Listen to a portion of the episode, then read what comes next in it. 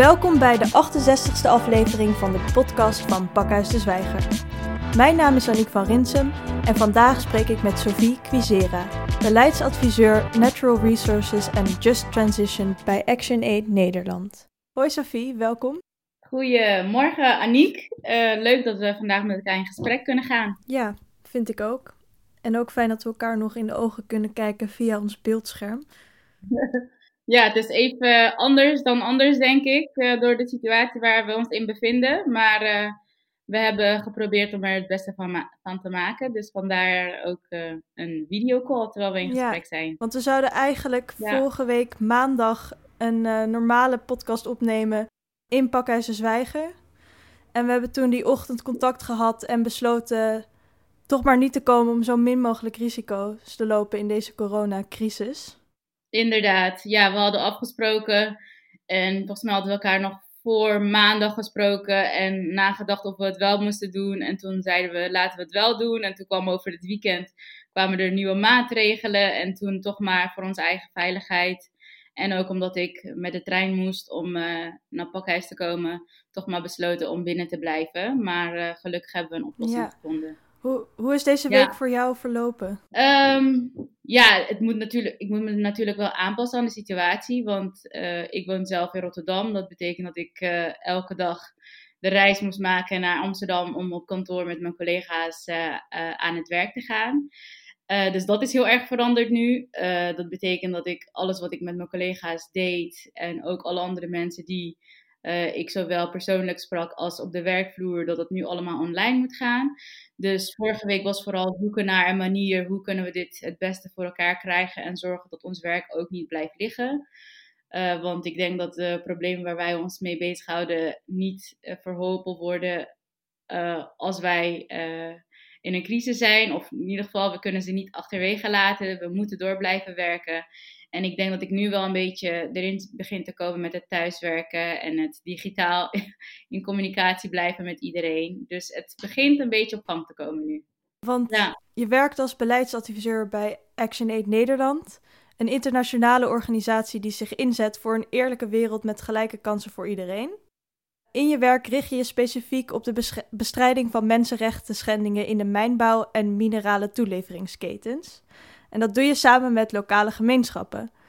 Um, over welke gemeenschappen hebben we het dan? Ja, dit zijn uh, voor mijn bouw, voor mij specifiek, uh, gaat het uh, om gemeenschappen in landen zoals Zambia, Zimbabwe, Zuid-Afrika en Oeganda. Daarbij moet je denken aan in Zambia bijvoorbeeld mensen die in een koperbelt wonen. Dat is een gebied waar heel veel koper gewonnen wordt. in Zimbabwe zijn veel diamanten. Uh, maar ook goud. In Zuid-Afrika kan je denken aan uh, koolwinning, wat helaas nog heel veel plaatsvindt. Uh, maar ook mangaan. Wat is mangaan? Een mineraal wat een, vrij onbekend is, maar ehm, wat wel heel prominent aanwezig is in Zuid-Afrika. Waar we ook mensen zien die daar in de buurt wonen van die mijnen en die daar gevolgen aan ondervinden door alle mijnbouwactiviteiten. dus dat zijn zo'n beetje de landen waar ik me mee mee bezig hou. En wat voor problemen vinden zich dan plaats rondom die mijnbouw? Bijvoorbeeld, uh, of je woonde ergens um, en uh, er werd ontdekt dat je grondstoffen in de grond had. Ja. Uh, in dit geval kunnen we zeggen, er werd koper gevonden in Zambia. Um, en toen zei de overheid, ja, we gaan hier vanaf nu of vanaf binnenkort koper binnen. jullie kunnen hierheen komen om werk te krijgen. Uh, jullie kunnen hier komen wonen met jullie gezinnen, want uh, er zijn mogelijkheden voor jullie. En dan? Nou, dan kan je voorstellen dat mensen uh, hun biezen pakken en daar naartoe gaan.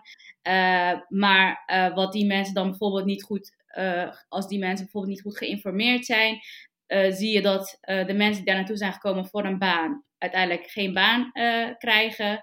Maar ook als, er een mijn, als de mijnbouwactiviteiten beginnen, dat je ziet dat door alle uitlaatgassen en stoffen die er zijn, dat er veel land vervuild wordt, maar ook dat lokaal water vervuild wordt, zien wij. Wat voor gevolgen heeft die vervuiling precies? Als land vervuild wordt, heeft dat weer risico's voor landbouw, wat veel mensen in ontwikkelingslanden ook nog steeds doen.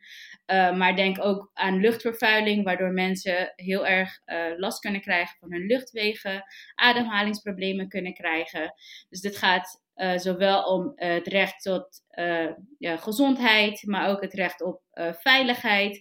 Want als mijnbouwactiviteiten heel erg bezig zijn, dan hebben we gezien, dat zien we volgens mij ook in Nederland, in, door gaswinning in Groningen, dat heel veel gebouwen of woningen van mensen scheuren vertonen of helemaal instorten, wat de veiligheid van mensen heel erg in gevaar brengt. Ja, ik denk dat het veel mensen niet echt zal verbazen dat er zoveel problemen ook uh, als gevolg van die mijnbouw plaatsvinden. Maar jij kaart samen met andere mensen aan dat er echt heel weinig aandacht is voor mensenrechten schendingen. En zeker als het dus gaat om mensen die elders wonen dan hier in Nederland bijvoorbeeld. Um, hoe komt het, denk je, dat dat eigenlijk wordt genegeerd? Ja, in landen waar wij werken ondervinden mensen dagelijks deze gevolgen. Uh, in Nederland uh, zien wij alleen de mooie producten. Dit kunnen onze laptops zijn, uh, dit kunnen onze telefoons zijn. Dus daar zijn we niet heel direct uh, voor ons ogen gelinkt aan wat er plaatsvindt. Dus hoewel het in ons achterhoofd misschien niet heel verbazingwekkend zou kunnen zijn, merken wij dat er gewoon nog niet heel erg bij wordt stilgestaan wat voor effect het kan hebben voor ons om bepaalde producten te willen. Dit kan dus gaan van onze mobiele telefoons tot windmolens tot de elektrische auto's die we in de toekomst willen rijden uh, om uh, eh, CO2-uitstoot te voorkomen en uh, ook minder milieuschade te hebben in de toekomst. En hoe kunnen we dan zorgen dat mensen wel verder gaan kijken dan die mooie spullen of dan wat er nodig is voor die energietransitie? Dus ik denk vooral dat die link maken naar um, een product begint niet als jij uh, naar de winkel gaat en een iPhone gaat kopen. Het product begint eigenlijk al als je teruggaat naar een mijn in een land zoals Zambia, Zuid-Afrika, Zimbabwe, Oeganda, noem maar op.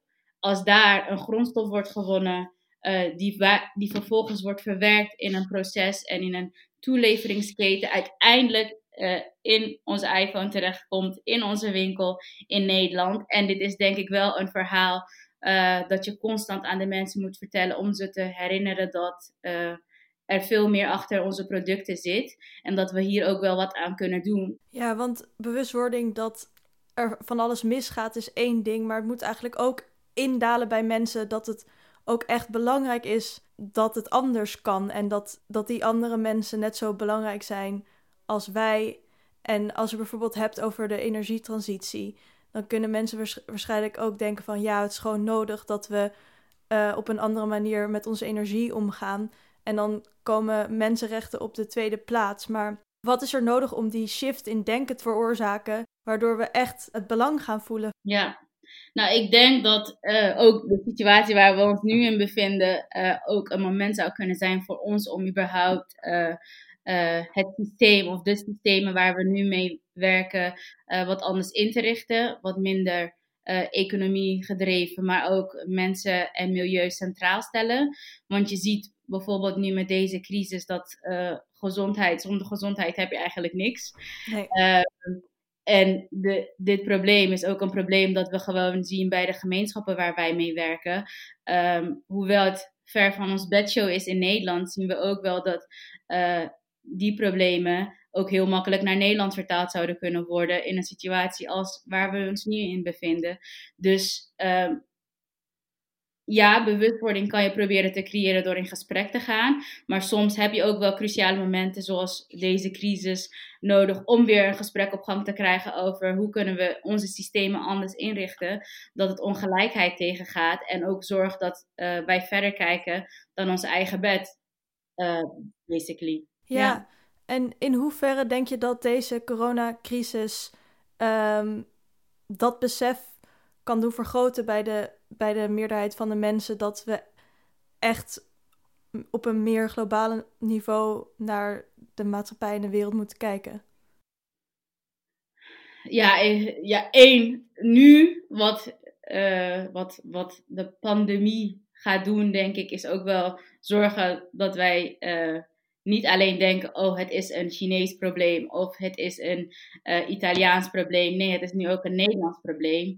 En uh, de Afrikaanse landen die uh, worden nu als laatste getroffen. Maar het is ook een probleem dat daarvoor gaat komen.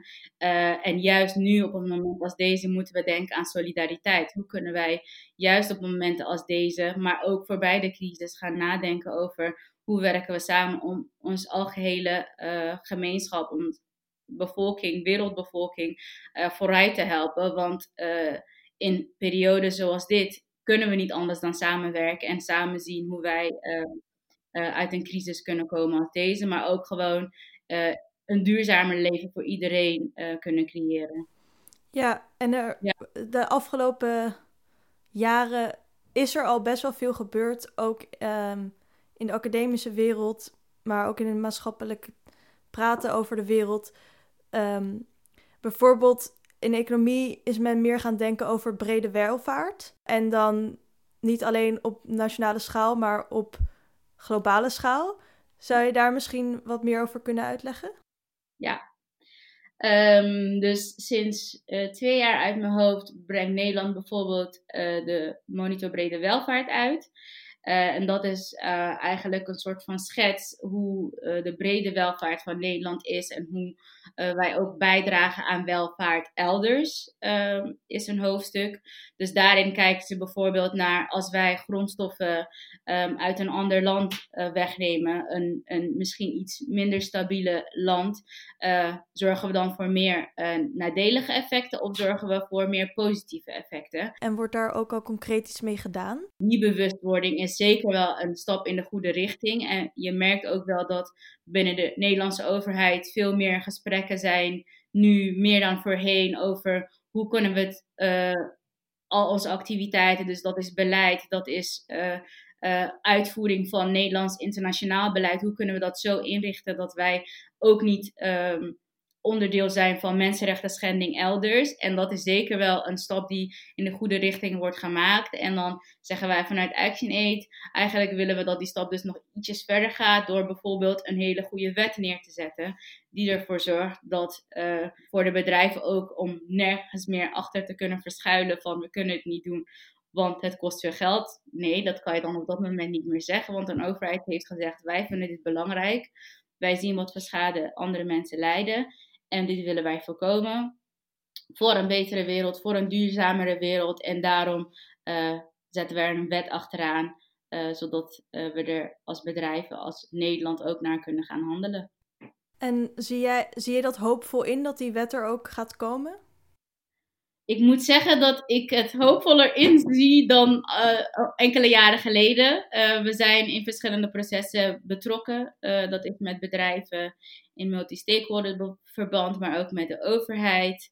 Er zijn verschillende onderzoek, onderzoeken op dit moment in Nederland waarbij er wordt gekeken naar of de verschillende vrijwillige initiatieven die er nationaal en internationaal zijn, ook de juiste manieren zijn om mensenrechten in het bedrijfsleven te waarborgen. Dus daarin zie ik wel een soort van open gesprek ehm, waarin er gekeken wordt naar wat het beste zou moeten zijn.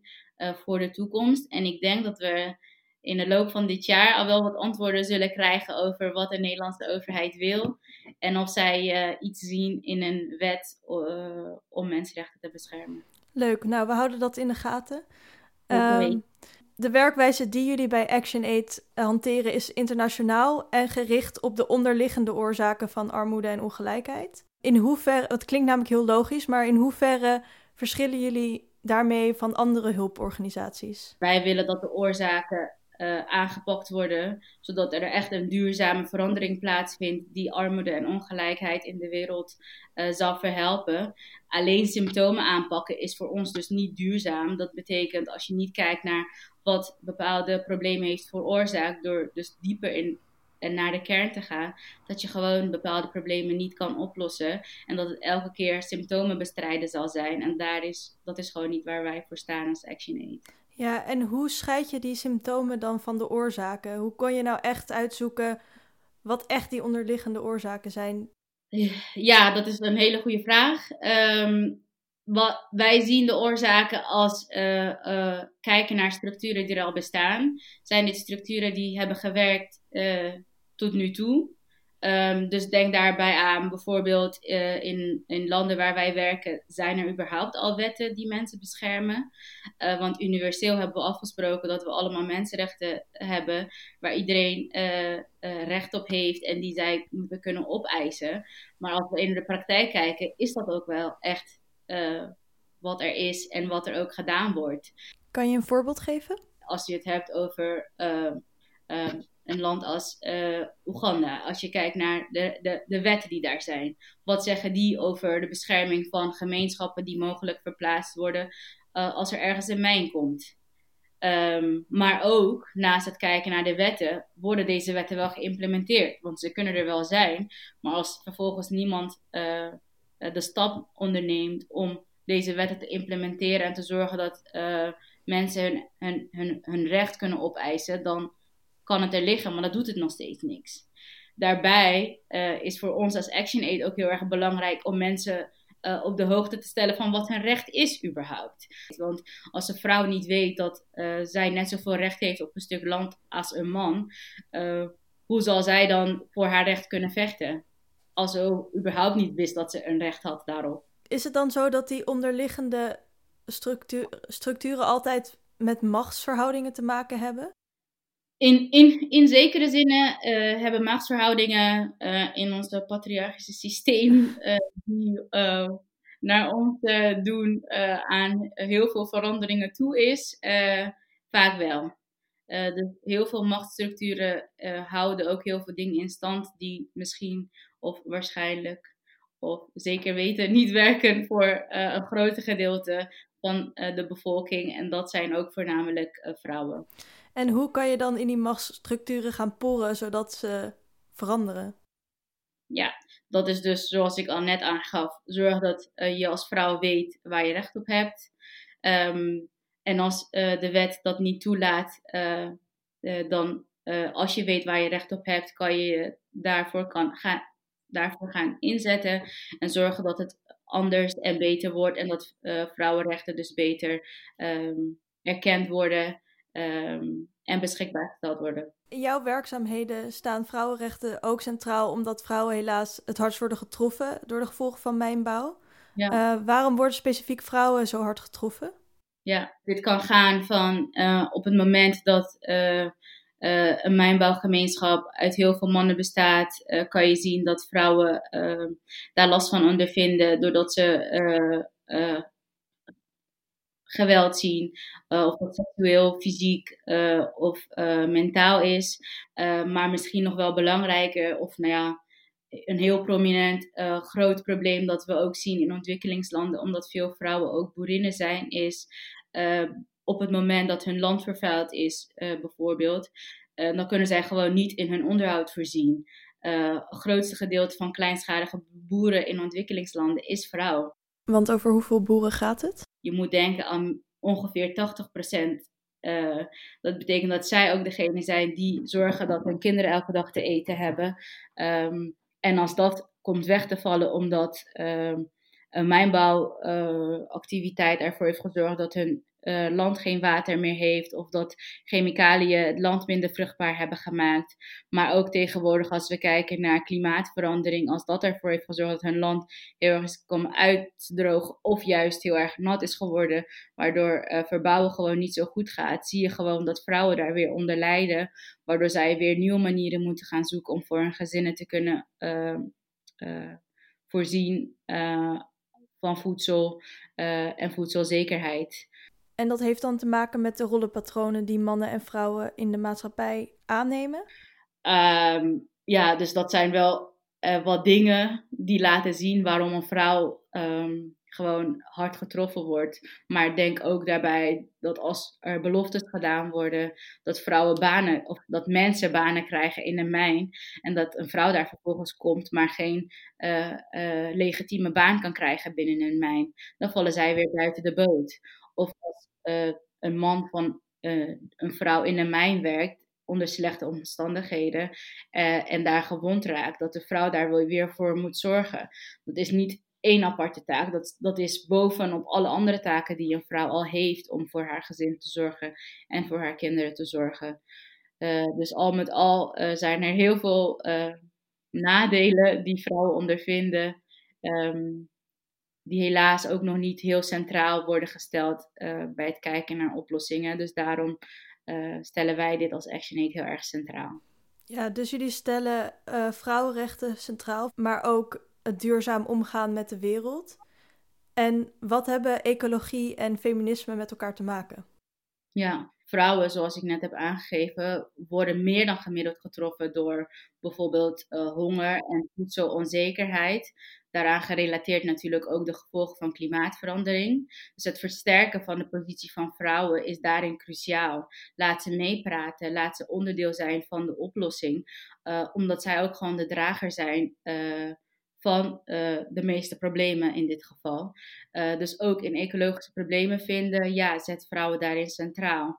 Um, als we kijken naar bijvoorbeeld de voedselsystemen, zijn wij een voorstander van agroecologie. Dat klinkt als een grote term, maar daarin zeggen wij um, um, bevoorraad vrouwen, zorg dat vrouwen op een, een manier kunnen landbouw kunnen bedrijven dat uh, ecologisch verantwoord is en waarbij ze zich makkelijker zullen kunnen aanpassen aan de veranderende omgeving. Uh, zorg dat vrouwen leren of weten hoe te werken met de omgeving waar zij in leven, dat zij niet uh, constant verplaatst moeten worden of achterblijven zonder voedsel voor hun gezinnen. Jij hebt International Public Administration gestudeerd.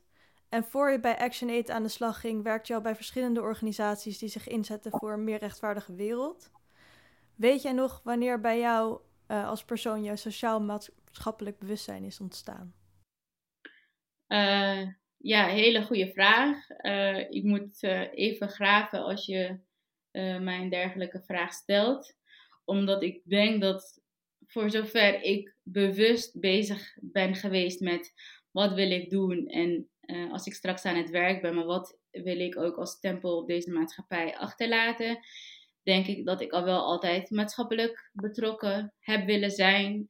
Uh, dus als we teruggaan naar de middelbare school bijvoorbeeld, uh, heb ik een keer een dan moest je voor Nederlands moest je boeken lezen en daar een presentatie over geven. En toen had ik met een vriendin besloten dat we niet normale romans gingen lezen, maar dat we gingen lezen over uh, uh, female genital mutilation. Ik weet even niet wat de Nederlandse vertaling daarvoor is. Uh, Vrouwelijke besnijdenis? Ja, ja, vrouwenbesnijdenis, inderdaad. Um, en dat wij gewoon wilden kijken hoe dat in de literatuur naar voren kwam. En, hoe oud ehm, was je toen? Uh, 15. Wauw. 16. Um, dat ik me ook gewoon heel erg kan herinneren dat to, toen wij dat proces uitlegden van hoe het gaat en hoe sommige mensen dat beschrijven in hun boeken, dat je toen al het effect zag uh, dat het had op onze klasgenoten. Dat ik wel dacht van ja, ik wil eigenlijk wel altijd iets doen dat uh, het menselijke in de mens naar boven haalt, omdat er nog gewoon zoveel ellende is in de wereld. Um, dus als ik terug, heel ver heen terug moet, dan denk ik dat op dat moment uh, in de bovenbouw um, van de middelbare school wel een moment was dat ik dacht van ja, jongens, ik wil niet alleen werken om geld te verdienen, ik wil ook gewoon werken om echt uh, iets te doen voor deze wereld. En deze wereld die staat op dit moment nogal op zijn kop door de COVID-19 coronapandemie. Uh, en wat zegt deze coronacrisis over de tijd waarin we leven, denk je? Uh, allereerst dat je goed naar elkaar om moet kijken. Um, vooral nu, in tijden van crisis, in tijden dat iedereen aan het uitzoeken is hoe hiermee om te gaan. Um, maar ik denk ook, uh, zoals ik eerder heb aangegeven, dat dit een tijd is om weer te gaan reflecteren op hoe wij dingen hebben gedaan uh, en of dat duurzame uh, manieren zijn geweest, of uh, onze huidige systeem, of dat gaat om het patriarchisme of het kapitalisme, om dat even opnieuw te evalueren, omdat we daar gewoon het is bijna alsof het hele leven even on hold is gezet, zodat wij even konden nadenken over wat is er nou eigenlijk belangrijk in het leven. Uh, en ik denk dat dat ook wel uh, voor mij persoonlijk een moment is dat ik denk van ja, we moeten gewoon even nadenken over wat is er nu belangrijk. Uh, en daarbij gaat mijn voorkeur natuurlijk aan zeggen dat de mens centraal moet staan hierin. Mens en, en milieu, de wereld die ons draagt de wereld waar wij voorlopig nog even van willen genieten. En dat al het andere, zoals uh, uh, geld en macht hebben, misschien toch niet zo belangrijk zijn als we altijd al uh, hebben gedacht. Ik zag laatst een meme voorbij komen met een tekst. En dat was iets van: It feels like the earth has sent us to our room to think about what we've done. dat vond ik wel heel toepasselijk. Precies. um, zijn er onderliggende problemen in een maatschappij die door deze crisis nog schrijnender naar boven gaan komen, denk je? Behalve het feit dat we nu, denk ik, allemaal een beetje aan, aan, ehm, aan, aan het passen zijn en aan het kijken hoe we het beste met deze crisis om kunnen gaan, ehm, kan ik me ook voorstellen dat uh, de, de dingen waar wij ons mee bezighouden als ActionAid, dus armoede, maar ook ongelijkheid, ehm, dat dat misschien wat prominenter naar voren zal komen. Uh, in de crisis, misschien wel zelfs ook wat meer na de crisis. Um, en dat we ook wel geforceerd zullen zijn om na te denken over hoe pakken we dit aan. Uh, want het is nu een probleem geweest dat we allemaal uh, op ons bord hebben gekregen. dat betekent dat je het ook niet meer weg kan schuiven naar een ander. En dat hopelijk solidariteit ook meer leidend zal zijn in hoe wij met elkaar omgaan in de toekomst. Ja, dat hoop ik ook. Ja. Um, en welke impact heeft de coronacrisis op jullie als organisatie bij ActionAid? Um, nou, fysieke impact is natuurlijk dat we allemaal elkaar eventjes niet mogen zien. Um, maar uh, voor nu is voor ons de gezondheid het belangrijkste. Dus uh, ActionAid zit in heel veel uh, landen. En daarbij uh, zorgen wij, of is iedereen aan het kijken lokaal, hoe we de gezondheid van al onze partners en, en mensen die bij ActionAid werken kunnen waarborgen. Uh, en verder is het nu eigenlijk vooral kijken hoe we onze werkzaamheden verder kunnen voortzetten. om onze kernwaarden als ActionAid nog steeds te kunnen realiseren. Dus al uh, is er een crisis die ervoor zorgt dat wij misschien iets meer geïsoleerd worden, hoe kunnen we zorgen dat uh, we alsnog met de middelen die wij hebben uh, voor gelijkheid kunnen gaan, voor sociale rechtvaardigheid kunnen gaan, maar ook heel erg een moment kunnen hebben van solidariteit. Solidariteit op afstand in dit geval. Dus ons werk gaat zeker wel door op een aangepaste manier. En we zijn de beste manier daarvoor aan het uitzoeken op dit moment. Uh, maar onze kernwaarden worden, blijven, denk ik, uh, in deze crisis ook onveranderd. Ja.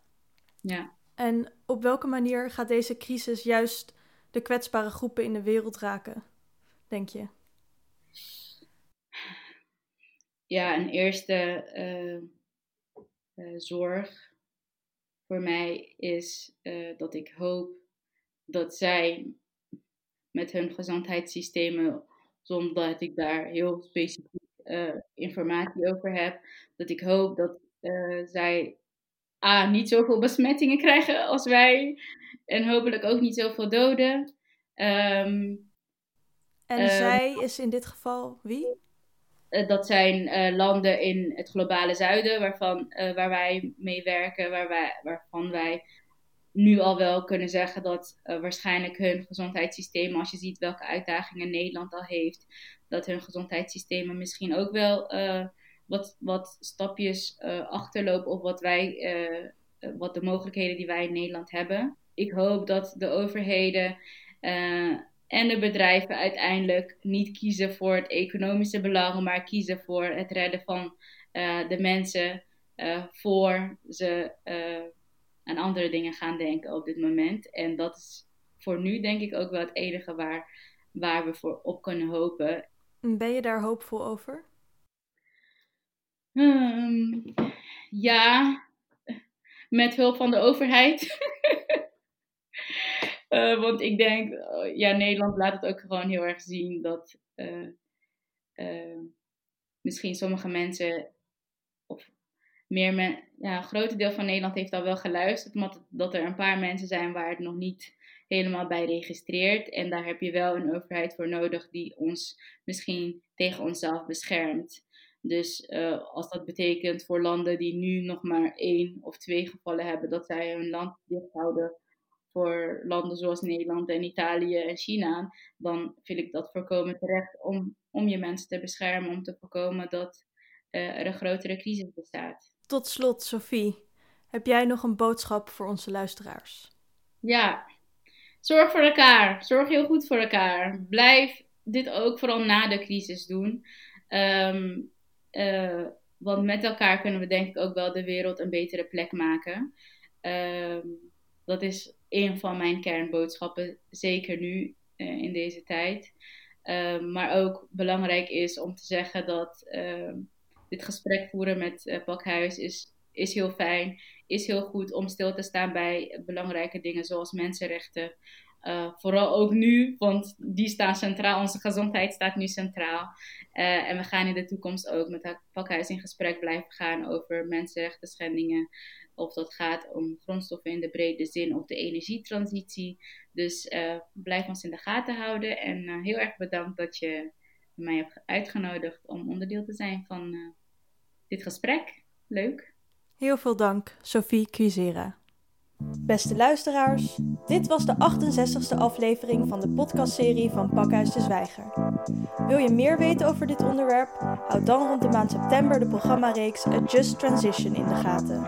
Een rating achterlaten of je abonneren op deze podcast kan via SoundCloud, Spotify, iTunes of een ander podcastplatform. Dank voor het luisteren en tot de volgende keer.